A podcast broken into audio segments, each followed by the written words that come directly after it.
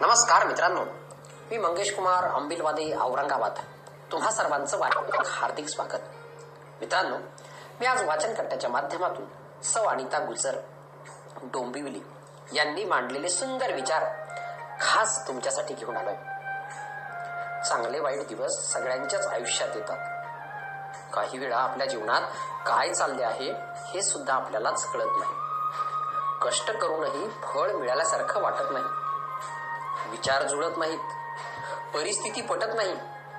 एकटेपणा जाणवतो. कशातही मन लागत नाही. हाती घेतलेले काम पूर्ण होत नाही. नवीन कामही मिळत नाही. जवळच्या पासूनही दुरावा जाणवतो. आपल्याला कोणी समजून घेत नसल्याच्या विचारानं मन अगदी कटू होतं. अशा वेळी निराश होऊन काही परिस्थिती बदलणार नसते. रडूनही सहानुभूतीशिवाय काहीच मिळत नाही. जे आपणच समजू शकत नाही किंवा सांगू शकत नाही ते आपले जवळचे तरी कसे समजतील? खर तर प्रत्येकावर कधी ना कधी अशी वेळ येतेच. अशा वेळी न रडता न घाबरता खंबीरपणे सामोरं गेलं पाहिजे. आता साधं उदाहरण घ्या ना. आपला मोबाईल कधी कधी काम करत नाही. त्यालाच आपण फोन हँग होतो असं म्हणतो. काही केलं तर चालू होत नाही. अशा वेळी आपण काय करतो? तर तो थोडा वेळ पूर्ण स्विच ऑफ म्हणजे बंद करतो. त्याच्या जीवाला आराम देतो. हो ना?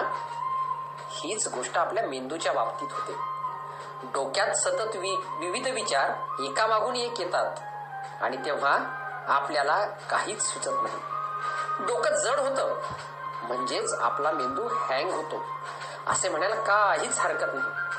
डोकं का चालत नाही यावर विचार करत बसू नका. हँग झाल्यावर मोबाईल बंद करून ठेवतो. त्याचप्रमाणे काही वेळापुरता सर्व विचार बाजूला ठेवा. थोडं मोकळं व्हा. जे आवडतं ते करा. मित्र मैत्रिणींना भेटा. काही छानसं खावंसं वाटलं तर आवर्जून खा आणि मानसिक आनंद वृद्धिंगत करा. मन सकारात्मक गोष्टींमध्ये गुंतवा. जगातल्या चांगल्या गोष्टींकडे लक्ष घाला. स्वतःसाठी वेळ काढून आत्मपरीक्षण करा.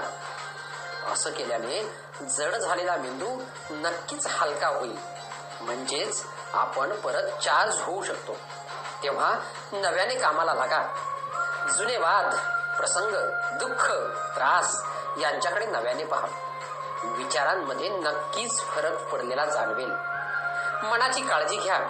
आणि गरज भासली तर आयुष्यात थोडं थांबा. आणि मग पुढे चला. धन्यवाद.